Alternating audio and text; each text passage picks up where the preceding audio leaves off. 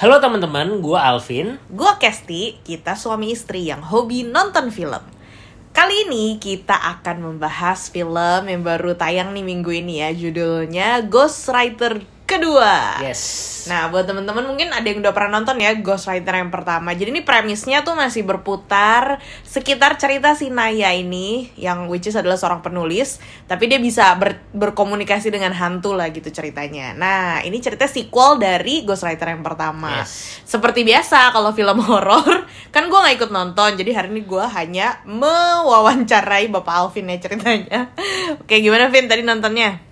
Oke, jadi em, sebenarnya eh, ini beban cukup beban sih sebenarnya bikin Ghostwriter yang kedua karena menurut gue film yang pertama itu sebagai debut penyutradaran dari Benedion Raja Guguk itu s- cukup berhasil menurut gue menggabungkan tiga genre yang emang orang Indonesia suka horor, komedi dan drama. Bener. itu nggak gampang Favorit. gabungin gabungin eh, ngeblend tiga genre itu dengan halus dan bagus itu nggak gampang tapi film pertamanya itu sangat berhasil menurut gua ya Hmm. nah Mukadli Aco di debut penyudra ta- penyutradaraan Penyutradaraan. juga ya oh iya buat teman-teman yang udah nonton gara-gara warisan katanya itu adalah film keduanya Aco sebenarnya syutingnya Iya, iya betul. yang duluan syuting yang Ghostwriter ini dulu. Tapi Jadi ini rilisnya- debutnya, rilisnya duluan gara-gara Duluan warisan. gara-gara warisan. Tapi ini debutnya Aco nih katanya. Dan untuk ini buat gue sih asli ini menurut gue ya Hmm.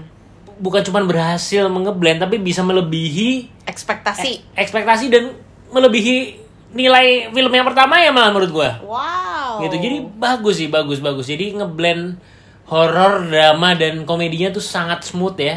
Di saat kita mungkin kira drama jadinya komedi, kira komedi jadinya horor, kira horor ngatanya drama ya. Wah, gitulah.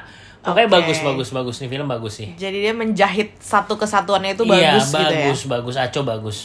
Oke, kalau gitu eh, kalau dari aktornya sendiri gimana nih? Pemain-pemainnya sama gak sih sama yang pertama? Yang eh, aktor-aktor utamanya sama ya dari Tatiana Safira jadi tokoh utamanya terus pacarnya Deva Mahendra juga eh, waktu itu di yang, Yang pertama, pertama ada muncul. ya? Eh, Cuman Oke. yang kali dua ini dia yang jadi hantunya nih karena dia karena Oke. sebuah kejadian dia meninggal gitu ya. Oke, oke. Terus yang jadi adiknya Andy Arfian juga sama, termasuk Aco juga ada, Mari Kriting, Ernest Prakasa dan Nasri Wela sih masih banyak yang sama sih. Oke. Dan mereka bisa eh, bermain sesuai kema- ke, ke apa ya porsinya masing-masing sih. Oke. Gitu. Ada Mbak Widiawati, Mbak Oh. Widiawati. Jadi itu aduh. Ya pokoknya pas lah nih film pasti. Bagus lah, layak untuk ditonton. Jadi kalau yang paling menonjol siapa kalau dibilang dari the whole movie nih, wah menonjol banget. Widiawati kali ya, senior banget kan? Hmm, enggak juga. Yang paling menonjol jujur ya kalau gua sutradaranya Mukadli Aco. Wah. bukan sebagai pemain ya tapi sebagai ya pokoknya karya ini mer- dia bisa meramu lah ensemble castnya dengan baik jadi nggak nggak ada yang saling tumpang tindih semua berusaha menj- apa menunjukkan eh, kemampuannya Pokoknya- pokoknya semua, Semua porsinya well pas sih. balanced. menurut gua pas menurut well gua balance, ya. Oke. Gitu. Luar biasa banget nih ya, tumben-tumbenan nih film sampai Iya, iya, bisa iya. well balance kayak gitu. Terus kalau dari apanya lagi nih? Eh, musiknya, sinematografinya. Hmm, ya gua nggak terlalu bisa bahas sinom- sinematografi sih ya ya oke lah itu bagus lah untuk film pertama cuman kalau dari musiknya ada satu lagu yang memang sedikit catchy di telinga ya menurut gua ya kalau nggak salah nyanyi Mika Angelo vokalisnya di Overtones Oh. ya kalau antara di Overtones atau Mika Angelo-nya lah eh, sendiri pokoknya Oke, itu oke. khas banget soal suara langganan dia. Ernest ya kali ini ya. Iya di film-film Ernest yang awal dulu selalu di Overtones. Oh, yes. Oke, tapi tapi sekali Apa lagi tuh ya tapinya? sebuah karya. eh, nah ini gue nggak tahu kenapa ya.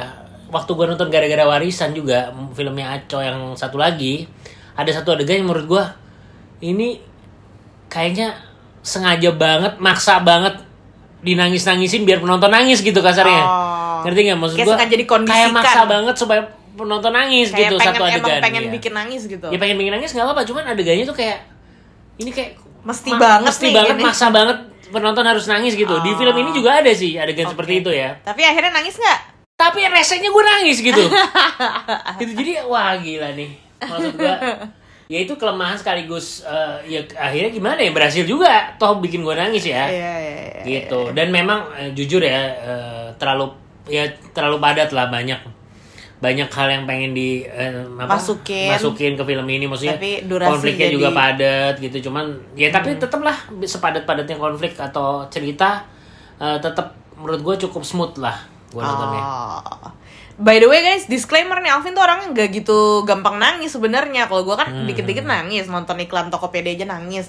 Nah, jadi kalau sampai Alvin tuh nangis berarti wah, lumayan mengena itu mungkin kalau gua Bisa. udah sesenggukan sih. bisa begitu atau bisa dari awal gue nggak terlalu banyak protes sama filmnya Ah, bisa. jadi kalau juga. dari awal udah banyak protes kayaknya pas endingnya walaupun sedih kayak nggak nangis deh soalnya udah keburu kesel udah ya. kesel nih aduh kok gini sih adegannya kok gini sih cuman Iya, tadi iya, mungkin iya. karena nggak banyak Karena protes udah puas, jadi kayak nikmatin, menikmati. jadi akhirnya nangis juga deh Oke. oh iya ending kreditnya jelek sayangnya itu padahal ya cuman ending kredit sih cuman ya bikinnya Kok menurut bisa gua- jelek sih cuma eh, ending bukan doang? jelek sorry sorry bukan jelek jadi filmnya udah bagus tapi bikin ending kreditnya Kurang cakep lah kurang gitu. ya. cakep lah menurut gua Ah, I Gitu. see. Oke, ada lagi nggak yang mau ditambahin? kayaknya udah ya C- ya yang ditambahin mm, pada nonton aja deh film kayak gini soalnya tadi gue nonton di Puri ya kebetulan itu Berapa banyak tuh yang cuma nonton? empat orang ya kalau di Puri Satu ya. bioskop empat orang. Iya, tuh biasanya empat orang. Memang tadi jam Gile. berapa ya? Jam ya emang jam 7 sih, jam sekitar jam 7 iya. Tapi Iya, empat emang orang. film Indo tuh kasihan banget guys, beneran deh kalau ada waktu ditonton, kalau Hmm. nggak kasihan karya-karya bagus lama-lama pada hilang ketumpuk Iya, sama iya, yang iya. lainnya. Padahal sekarang tuh karya film Indo bagus-bagus loh, Yes. bener-bener bisa bersaing lah sama yang di luar, nggak kalah sama yang di luar gitu. Yes. Oke, bottom line. Jadi eh, untuk review, eh untuk review, untuk film ini Ghostwriter kedua ratingnya berapa? Oke, eh rate-nya sebenarnya kalau ya oke ya nggak jauh dari gara-gara wawasan 7,9 deh.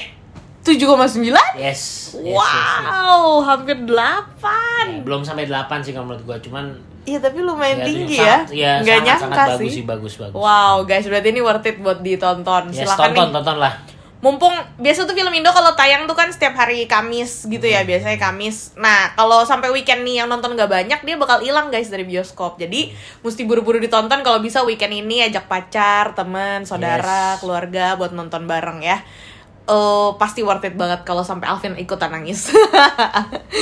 Oke, jadi eh, teman-teman nilai official rate Dari asal ke dari sini asal ke sini untuk film ini adalah 7,9. 7,9. So buat teman-teman yang tertarik buat nonton silahkan nonton di mana aja, any bioskop muterin asal Kesini dengerin reviewnya.